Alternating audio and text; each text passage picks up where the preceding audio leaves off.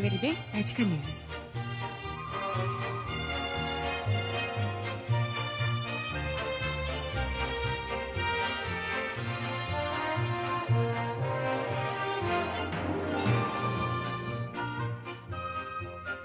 여러분 안녕하세요. 발칙한 뉴스 정혜림입니다.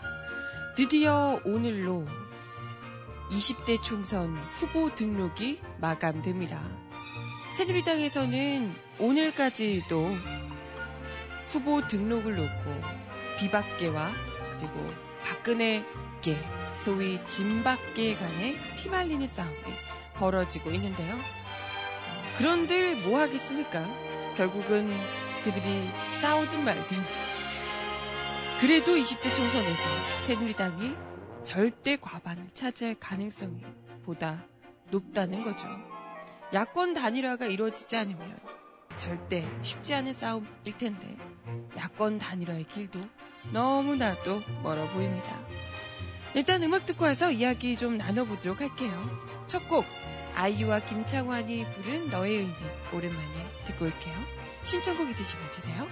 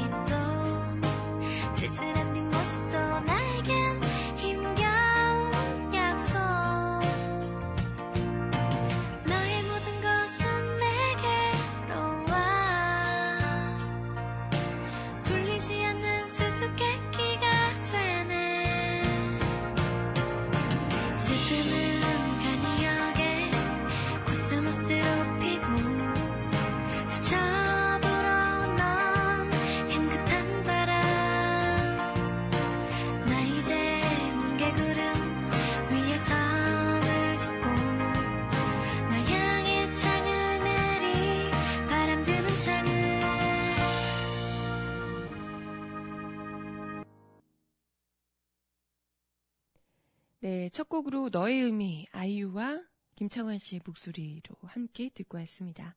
신청곡은 잠시 후에 전해드려 보도록 할게요. 아이고, 네. 오늘이 후보 등록 마감인데, 마지막까지 힘들어 보이네요. 어, 친박과 그리고 비박 간의 새누리당 네, 갈등이 결국은 선거를 코앞에 두고 공천 문제로 갈수록 격화되고 있는데요. 오늘이 마지막 날이기 때문에 아마 오늘이 절정이지 않을까 싶습니다. 글쎄 뭐 일단은 끝까지 추인을 거부할 수 있을까 싶은데요. 일단 음 김무성 새누리당 대표가 친박계 후보들이 지금 공천을 하려고 공천을 받으려고 기다리고 있는 다섯 개 선거구 와 관련해서 어, 김부정 대표가 거부를 했습니다. 그래서 공천하지 않겠다. 대표적인 지역구가 바로 유승민 의원 지역구. 유승민 의원이 지금 탈당해서 어, 무소속으로 출마하겠다라고 선언을 한 상태고요. 그 지역구에 공천하지 않게 된다면 당연히 뭐 탈당한 유승민 의원이 당선될 가능성이 높을 수밖에 없겠죠. 공천하지 않는다면. 음, 그러면 뭐 사실상 공천해주거나 마찬가지가 될 겁니다. 그리고 유승민 의원 지역구뿐만이 아니라 은평을이죠. 이재호 의원의 지역구 역시도 공천 지금 하지 않은 상황인데요. 공천 여기도 이제 추인을 거부하겠다. 공천하지 않겠다라고 이야기를 하고 있는 상황입니다. 어, 사실상 비박계들을 친이계, 뭐 비박계, 박근혜 대통령에게 조금이나 조금이라도 심기를 거스르게 했던 그런 이제 인물들마다 공천을 받지 못하면서 공천 학살이라는 이야기까지 듣게 됐었는데요. 이런 것에 뭐 사실상 새누리당이 거의 박근혜 당이라고 박근혜 사당이라고까지 이야기가 나오고 있는 상황에서 이걸 뭐 제동을 걸 수 있는 사람이 있을까 싶었습니다. 어찌됐건 김무성 대표가 뭐 나름 대동을 걸고 나섰는데요. 이게 과연 끝까지 마지막까지 제동을 걸 수 있을지 그래서 반기가 반기를 드는 것이 성공을 하게 될지는 모르겠습니다. 김무성 대표가 왜 그랬냐라고 이제 물어보니까 그런 이야기를 하셨다 그래요. 당이 피해자, 가해자로 나뉘었다. 당을 억울하게 떠난 동지가 남긴, 그러니까 유승민 의원의 이야기죠. 정의가 아니고 민주주의가 아니다. 라는 말이 가슴에 비수로 꽂혔다. 라고 이야기를 했다고 하네요. 글쎄, 새누리당이 그 이전에는 뭐 정의고 민주주의였나? 뭐 새삼스럽게. 그런 거 별로 신경 안 쓰시는 분이었잖아요. 네.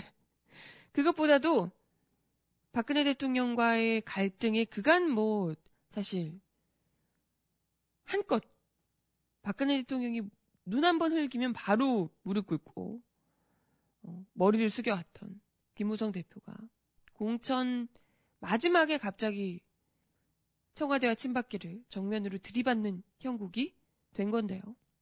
음, 뭐 글쎄 언제까지 김무성 대표가 과연 오늘 끝까지 굽히지 않고 무공천을 주장해 낼 것인가? 일단 지켜봐야 될 것 같습니다. 그간 워낙에 김무성 대표가 셋 이렇게 뭐 부딪히는 듯 했다가 또 굽히고 부딪히는 듯 했다가 굽히고 이런 경우를 워낙에 많이 봤기 때문에 사실 글쎄요. 예. 이게 뭐 얼마나 갈지 과연 끝까지 가긴 갈지 예, 모르겠습니다. 일단은 지금 김무성 대표가 어, 자신의 직인, 그러니까 당 대표 직인을 부산으로 가져갔다 그래요. 네. 그래서 아마도 친박계 당 대표 권한 체제, 권한 대행 체제 시행에 대비해서 미리 아예 부산으로 가져가 버렸다. 이런 이제 이야기까지 나오고 있는데요. 음, 아마도 제 생각에는 뭐 많이들 그렇게 생각을 하시겠지만 김무성 대표가 어차피 지금 뭐 박근혜 정부는 아무리 힘을 열심히 과시를 하고 있지만 그렇다 하더라도 후반기로 들어선 거잖아요. 벌써부터 레임덕 현상이 일어나고 있고 차기 대선 후보를 이야기를 하지 않을 수가 없거든요. 그런 가운데 과연 친박계에서 나오겠냐? 친박계가 밀어주는 후보가 되겠냐? 결국은 이명박 후보 아니 이명박 대통령 말기에 박근혜 대통령이 마치 자신이 대안인 것처럼 몰아갔던 것처럼 박근혜 정부를 좀 박근혜 정부에 약간 각을 세우는 듯한 박근혜 정부에 대항해서 할 말은 하는 것 같은 이미지로 좀 차기 정치적 미래를 꿈꾸고 있지 않나. 하긴 이런 생각을 하게 돼요. 과연 이게 성공할지 끝까지 뭐 밀어붙이게 될지 아니면 그런 이미지 살짝 보였다가 다시 굽히고 들어갈지는 모르겠지만 지금 보니까 유승민 의원 그 지역구에서 대구에서요. 어, 무소속 지금 출마하겠다라고 한 상황에서 진박 후보인 이재만 후보 뭐 이재만 후보는 본인은 진박이 아닌데 왜 어쩌다가 진박이라고 하는지 모르겠다. 뭐 여론조사에서 내가 더 이긴다 뭐 이런 이야기를 하셨지만 실제로 여론조사에서는 상당한 격차로 유승민 후보가 이기는 것으로 나타나고 있다 그래요. 그 지역에 특히 유승민 의원에 대한 지지율이 굉장히 높다고 합니다. 그리고 또 이번 이제 공천 학살 때문에 오히려 유승민 의원에 대한 지지율이 더 올랐다 그래요. 네, 뭐 그러다 보니까 김무성 대표 역시도 그걸 보면서 어 유승민이 차기 후보 차기 주자로 주목받으면 안 되는데? 그건 내 자리인데? 약간 이런 위기의식을 느끼지 않았을까? 뭐 그런 생각이 듭니다. 네, 뭐 어찌됐건 과연 김무성 대표의 이 같은 나름대로의 계산하에 무공천 주장, 무공천 입장이 끝까지 밀어붙이게 될지, 뭐, 사실 차기 대선 주자를 노린다면 그렇게 하는 것도 크게 나쁘지 않을 겁니다. 네. 어찌됐건, 지금 진 밖에 최고위원들이 어젯밤에 뭐 최고위 회의도 하고 뭐 난리였다고 하는데요. 아예 끝까지 김무성 대표가 내놓지 않으면 공천을 받지 않으면 아예 김무성 대표를 빼버리고 비대위 체제로 가겠다. 뭐 김무성 당이냐 뭐 이러면서 뭐 굉장히 이제 진밖의 의원들이 격분하셨다고 하는데 왜 그래요? 아 박근혜 당인데 김무성 당인 척 하니까 열받는다 이런 얘기신가? 네, 뭐 그렇다고 하는데요. 참 과연 얼마나 누가 이 싸움에서 이기게 될지 어디까지 김무성 대표가 붙잡고 있을지 모르겠습니다. 중요한 건 우리 국민들이 새누리당이 어떤 당인지를 잘 아는 우리 국민들 입장에서는 그러나 저러나 후보 등록 끝나고 나면 또 귀신같이 합, 이게 손잡고 새누리당 만만세를 부릴 사람들이기 때문에 그닥 뭐 별로 관심이 없으시죠? 네, 뭐 그러네요. 중요한 건 그보다 더 중요한 건 이런 와중에 새누리당이 지지고 볶는 와중에 누구보다도 김무성 대표가 아니라 누구보다도 차기 지도자로서 이미지를 보다 더 확실히 하고 리더십을 보여주며 뚜렷한 대권 후보 주자가 될 것처럼 이미지를 스물스물 보이고 있는 인물들이 있어야 되는데 야권에서 있어야 되는데 도리어 야권에서 전직 대선 후보들도 그렇고 지금 야권의 지도자들로 어쨌건 명패를 걸고 나서 있는 인물들이 하나같이 답답한 형국이라 안개 속이라서요. 아유 참 진짜 속이 뒤집어지네요. 그죠? 네 일단 음악 하나 더 듣고 와서요 이야기 이어가 보겠습니다. 김범수의 노래 듣겠습니다. 오늘 같은 밤이면. 기다림 속에 지쳐도 그대 외롭다고는 짓지만 언제 그대의 두 손 잡고서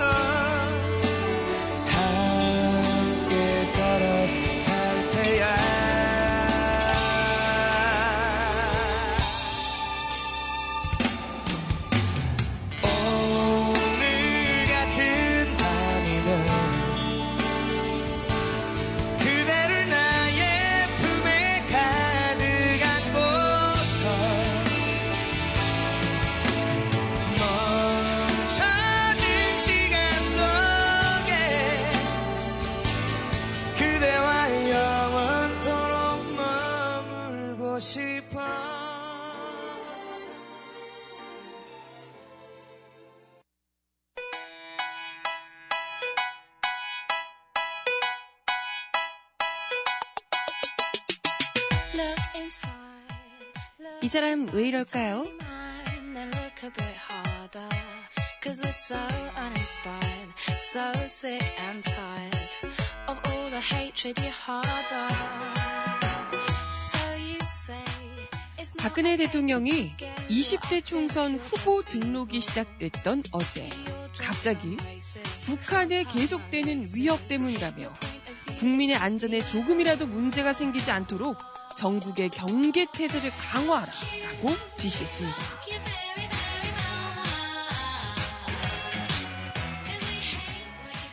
굳이 4.13 총선을 위한 후보 등록을 시작한 이날 갑자기 전국의 경계 태세를 강화하라고 지시한 것 납득하기 어렵다는 반응들이 나오고 있는데요. 김성수 더민주 대변인은 브리핑을 통해 북한의 위협이 연일 계속되고 있다고 하지만 북한이 특별한 도발의 징후를 보이고 있다고는 판단되지 않는다며 그런 점에서 대통령이 안보 불안 확산과 북풍몰이를 4.13 총선에 이용하려는 것이 아닌지 매우 의심스럽다고 말했습니다. 아우 이게 한두 번이야? 의심이 아니라 진짠 것 같은데 이어서 대통령은 공정한 선거 관리의 의무를 지고 있음에도 그동안 집권 여당의 공천에 개입하고 측근 인사의 지역을 돌고 연일 야당을 비난하는 등 선거에 깊이 관여해왔다며 이러한 대통령의 행적에 비추어 전군 경계태세 강화 지시에 의심의 눈초리를 보내는 것은 어쩌면 당연한 일이라며 총선용 지시라고 해석을 했습니다.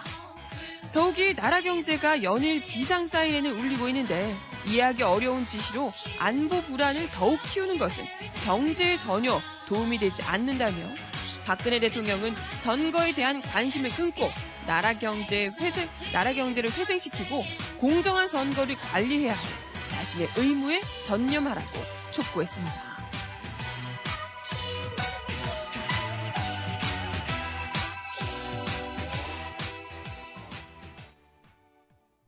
아우, 그러고 보니까 박근혜 대통령 요즘 선거 외에는 별로 관심이 없으신 것 같아요. 지역구 막 다 도시고, 당 대표이신 것처럼. 누가 보면 진짜 당 대표인 줄 알 것 같아요. 박근혜 당 대표. 새누리당, 아니, 새누리당 아니고 박근혜 당의 대, 대표? 박근혜 대표. 정도가 아닐까 싶을 정도로. 선거에 좀, 제발 좀 손 떼시고, 뒤에서도 손 떼시고, 그죠? 대통령으로서 해야 할 직무.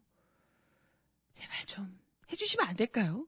공약들도 지금 그 어느 것 하나, 3년 지났지만 그 어느 것 하나 지켜지고 있는 공약이 없는데 해주시면 안 될까요? 마침 딱 맞는 노래. 이래서 노래가 아까 안 됐으려나요? 신승훈의 노래 지킬 수 없는 약속 듣습니다. 생각나니 지난 우리의 사랑 지워버리기엔 너무 아름다웠잖아. 너무 쉽게 널 잊어버리지는 마. 또 다른 사랑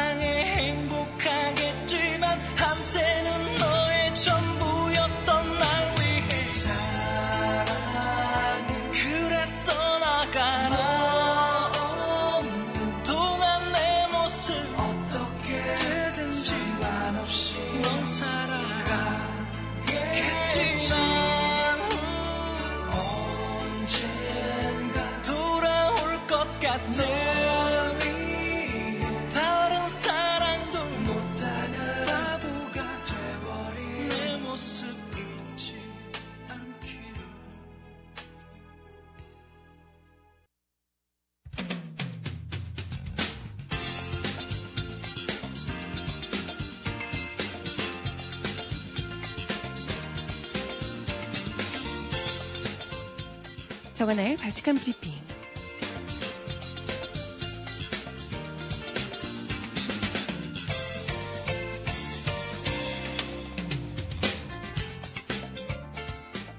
첫 번째 소식입니다. 서울 일부 사립대에서 세월호 2주기를 앞두고 학내 유가족 간담회를 위한 강의실 대여 신청을 반려해 논란이 일고 있습니다. 대학생 단체인 인권 네트워크 사람들은 세월호 참사 2주기를 앞두고 세월호를 다시 기억하자는 취지에서 세월호 유가족 간담회를 준비하고 있었습니다. 그러나 이 과정에서 성균관대학교와 이화여자대학교가 강의실 대여를 승인하지 않았다는 거죠. 반면 국민대, 한양대, 서강대, 고려대, 카톨릭대 등 다섯 개 대학은 강의실 대여 신청을 승인했습니다. 어제 인권네트워크 사람들 이 성균관대 모임은 학교 측이 세월호 유족 간담회를 위한 강의실 대여 신청을 정치적이라는 이유로 3년 연속 반려했다고 밝혔습니다. 이들은 지난 17일 세월호 유가족 간담회 장소 마련을 위해 성균관대학교 경영관에 강의실 대여를 신청했지만 신청 학생이 경영학과 학생이 아니라는 이유로 강의실 신청이 반려되는 등 이후에도 여러 이유로 신청이 반려됐다며 지난 22일에는 정치적 행사에 관련해서는 강의실 대여가 불가능하다는 통보가 왔다고 밝혔습니다. 정치적인 일과 사회에 대해서 배우는 대학에서 너무 정치적이어서 세월호 유가족 간담회 강의실 대여를 불허한다는 것은 인간의 죽음 앞에 침묵하겠다는 학교의 너무나도 정치적인 결정일 수밖에 없다라는 비판이 이어지고 있습니다.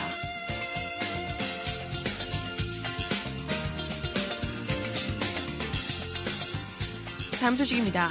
지상파 방송 3사 출구조사 결과를 무단으로 사용했다며 부정경쟁 방지법 위반 혐의로 고소당했던 손석희 보도부문 사장, JTBC 사장이 2년여 만에 혐의를 벗었습니다. 참 얼마나 모욕주기를 해왔습니까? 서울중앙지검 첨단범죄수사 2부는 어제 손 사장에 대해 무단 사용을 지시했다고 인정할 만한 충분한 근거가 없다며 무혐의 처분했습니다. 함께 고소된 JTBC 김공동 대표 이사와 오 보도총괄 김 취재 담당 김 부국장도 혐의 없음으로 결론이 났습니다. 검찰은 다만 선거 테스크포스를 이끈 김 팀장과 팀원 이 기자를 각각 영업 비밀 출구조사 자료 무단 사용 혐의로 불구속 기소했습니다. JTBC 법인에 대해서도 같은 혐의로 기소를 했다는군요. 손 사장은 이날 기자협회 보와의 인터뷰에서 애초에 방송 3사가 무리하게 형사소송을 건 것이라며 실무자 두 명이 기소됐지만 이들도 재판에서는 무죄가 나올 것으로 확신한다고 밝혔습니다.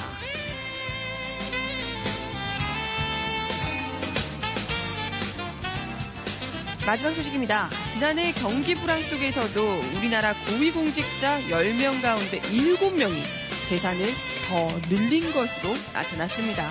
아, 좀 보시겠어요? 그렇게 경제 불황이라고 경제 불황이라고 서민들 호주머니를 털어가더니 자기들은 재산이 더 늘어났다는 거죠.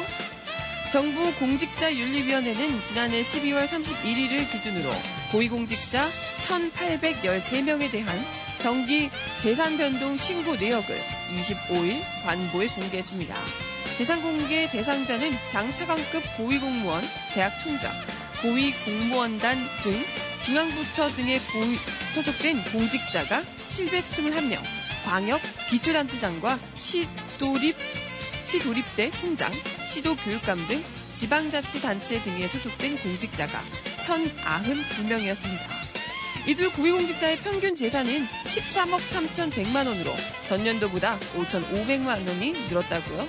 특히 신고 대상자 1,813명 가운데 재산을 불린 사람은 1,352명으로 전체 74.6%를 차지했습니다. 이들 가운데 1억 이상 재산이 늘어난 공직자는 492명이었고요. 관갈 최고 부자는 우병우 청와대 민정수석 393억 6,700만 원을 신고해 2년 연속 1위를 차지했습니다. 뭐 해서 이렇게 돈을 많이 버셨나? 한편 박근혜 대통령의 재산은 1년 새 3억 5천여만 원 증가한 것으로 나타났습니다. 아, 좋으시겠어요?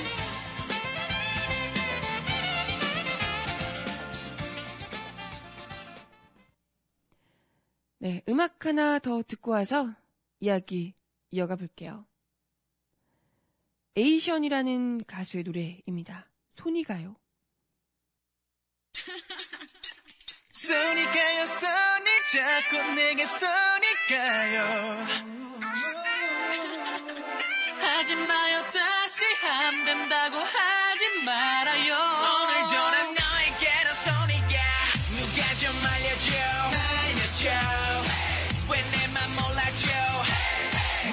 제발 좀 살려줘.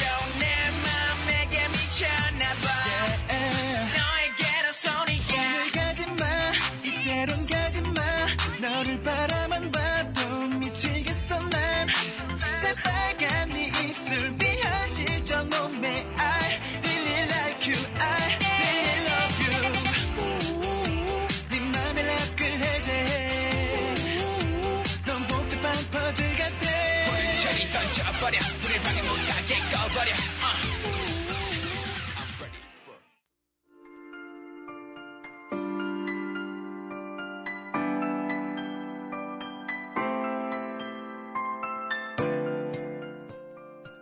세상 속 가장 필요한 목소리를 전합니다.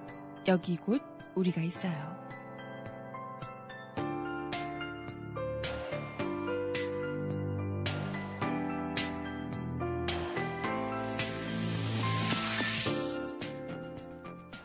통계청이 발표한 2015 한국의 사회 지표에 따르면 2014년에 결혼을 해야 한다라고 답한 비율은 56.8%로 집계됐습니다. 이는 해당 통계 집계가 시작된 이후 처음으로 60%대 아래로 떨어진 수치입니다. 수치가 낮은 것도 문제지만 떨어지는 속도도 간단치 않은데요. 2008년 같은 조사에서 68.0%를 기록했으니 6년 만에 10%포인트가 떨어진 셈입니다. 이런 생각은 실제 현실로 이어지고 있는데요.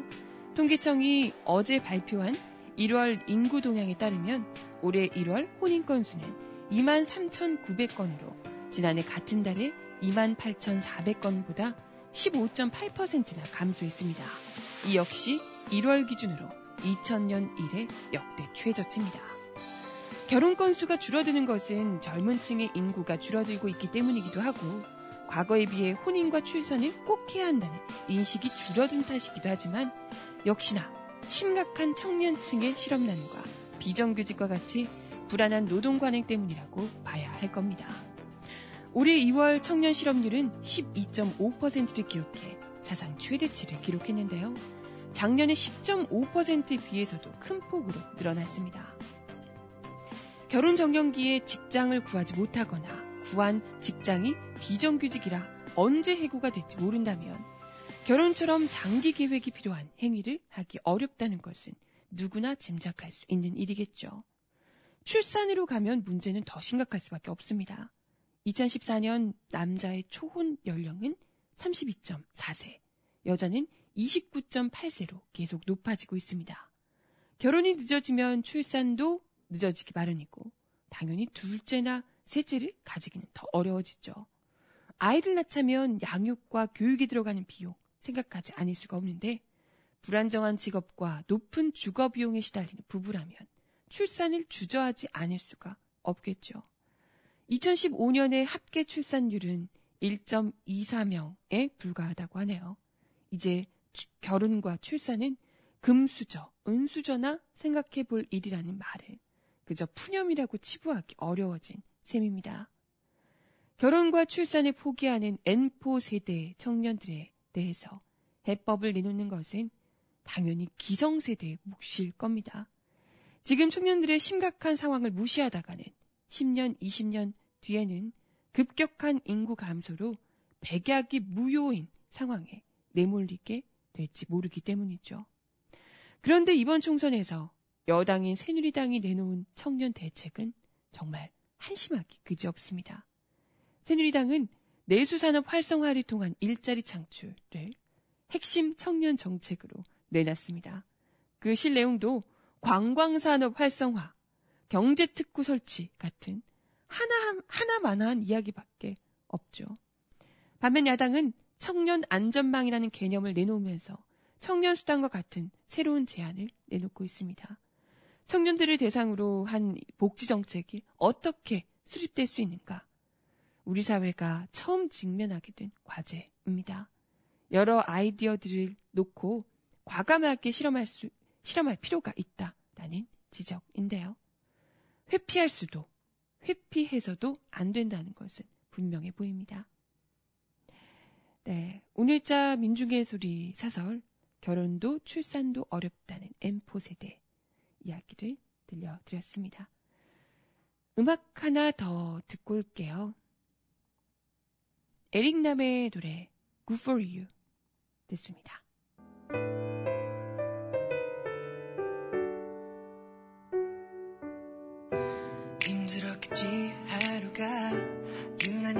길었을 거야. 지금 내가 데리러 갈게. 지쳐있을 네 모습에 또 바뀌는 빨간 신호등에 괜히 마음이 조급해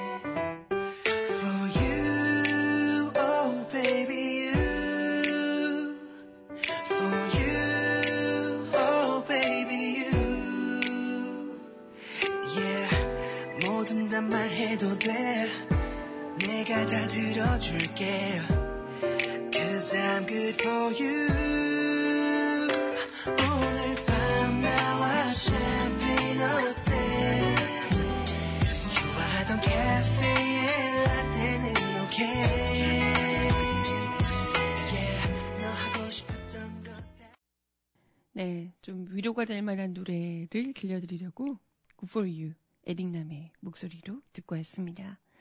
아까 그런 얘기 드렸잖아요. 발칙한 브리핑에서.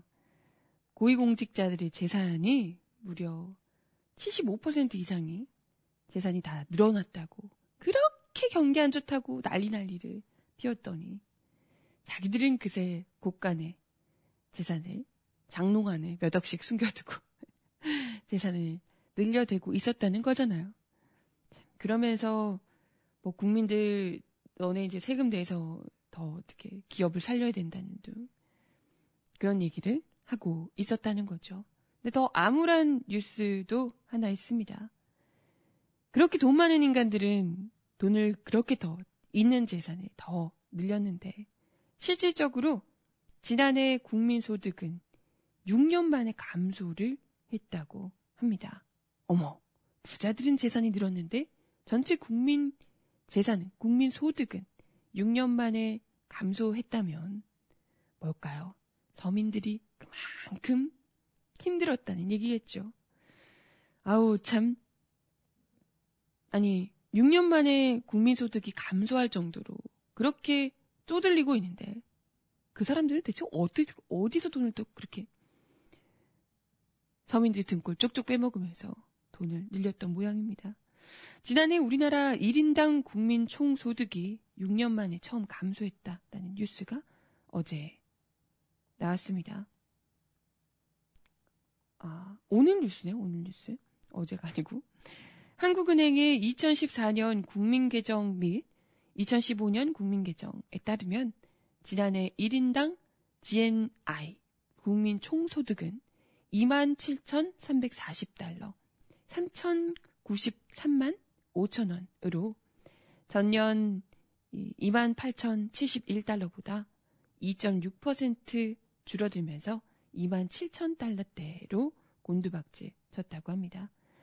어, 달러 기준으로 1인당 국민 총 소득이 작년보다 전년보다 감소하기는 2009년 이후 6년 만의 일이라고 하네요. 음, 네. 이처럼 국민소득이 줄어든 것은 지난해 연평균 원달러 확률이 뭐 평가절하 되면서 원화가 약세를 보인 영향이 컸다고 하네요. 음, 일단은 올해 들어서도 원화 가치가 계속해서 추락하고 있는 상황이라 올해 국민소득 역시도 또다시 줄어들 가능성을 배제할 수 없다고 하네요. 음, 네. 하여튼, 아, 경기가 계속해서 더 어려워질 듯 한데, 특히나 박근혜 정권에서 뭐, 3만 달러 이야기를 하기도 했었는데요. 역시나 공약은 전혀 뭐 지켜지는 것이 없을 전망입니다. 아마도 올해는 보다 더 암울해지고 이런 상황에서도 돈 많으신 분들은 보다 더 돈을 많이 벌 수 있게 되지 않을까 싶은 생각이 드네요. 아니 박근혜 아니 이명박 정부가 무슨 경제 어쩌고 하면서 등장해서 나라를 더 말아먹고 거기보다 더 그때보다 더 말아먹은 박근혜 정부인데요. 경제가 정말 바닥까지 어떻게 보면 IMF 당시보다도 더 지금 위험한 수준이다. 이런 이야기까지 나오고 있거든요. 이런 상황에서도 어떻게 하, 새누리당이 이번 총선에서 당연히 180석이냐 200석이냐 이런 이야기를 하게 내버려 둔단 말인가요? 이게 말이 돼요? 이럴 수 있어요? 이러기 난리를 피우고 있는데 하, 진짜 미치겠네요. 네. 아, 참. 이런 상황에서도 만약에 총선이 정말 야권 단일화 물 건너가고 총선이 새누리당에게 압도적인 승리를 안겨주게 된다면 남은 기간 정말 끔찍할 거예요. 노동 계약도 뭐도 국정 교과서며 어느 것 하나 거기다가 위안부 문제까지 아마 박근혜 대통령 본인이 하고 싶으셨던 것 그대로 올인해서 밀어붙이게 되지 않을까. 경제 문제 역시도요. 재벌들의 곳간에 이미 더 들어갈 곳도 없는 재벌 곳간에 부자들의 곳간에 터질 듯이 더 안겨주고 서민들의 등골을 쪽쪽 뽑아가는 네 그런 정책들을 보다 더 박차를 가하게 될 듯합니다. 아유 참 속이 터지네요. 진짜 이럴 거야? 이럴 거예요? 미치겠어요. 마지막 곡 들려드리면서 인사드려야겠습니다. 이런 노래가 나와 있네요. 전범선과 양반들이라는 가수의 노래. 아래부, 아래로부터의 혁명이라는 노래가 있어서요. 마지막 곡으로 들려드리겠습니다. 무슨 노래인지 잘 모르는데 왠지 제목이 느낌이 느낌이 좋아서 마지막 곡으로 들려드리며 인사드리겠습니다.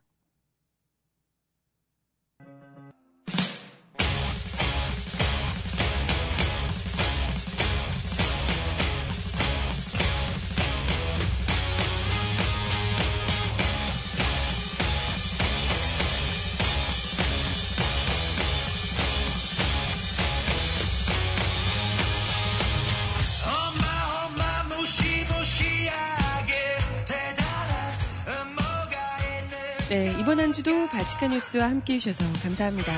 저는 다음 주 월요일 날 다시 올게요. 따뜻한 포근한 봄 같은 주말 되시길 바라며 월요일 날 봬요. 안녕.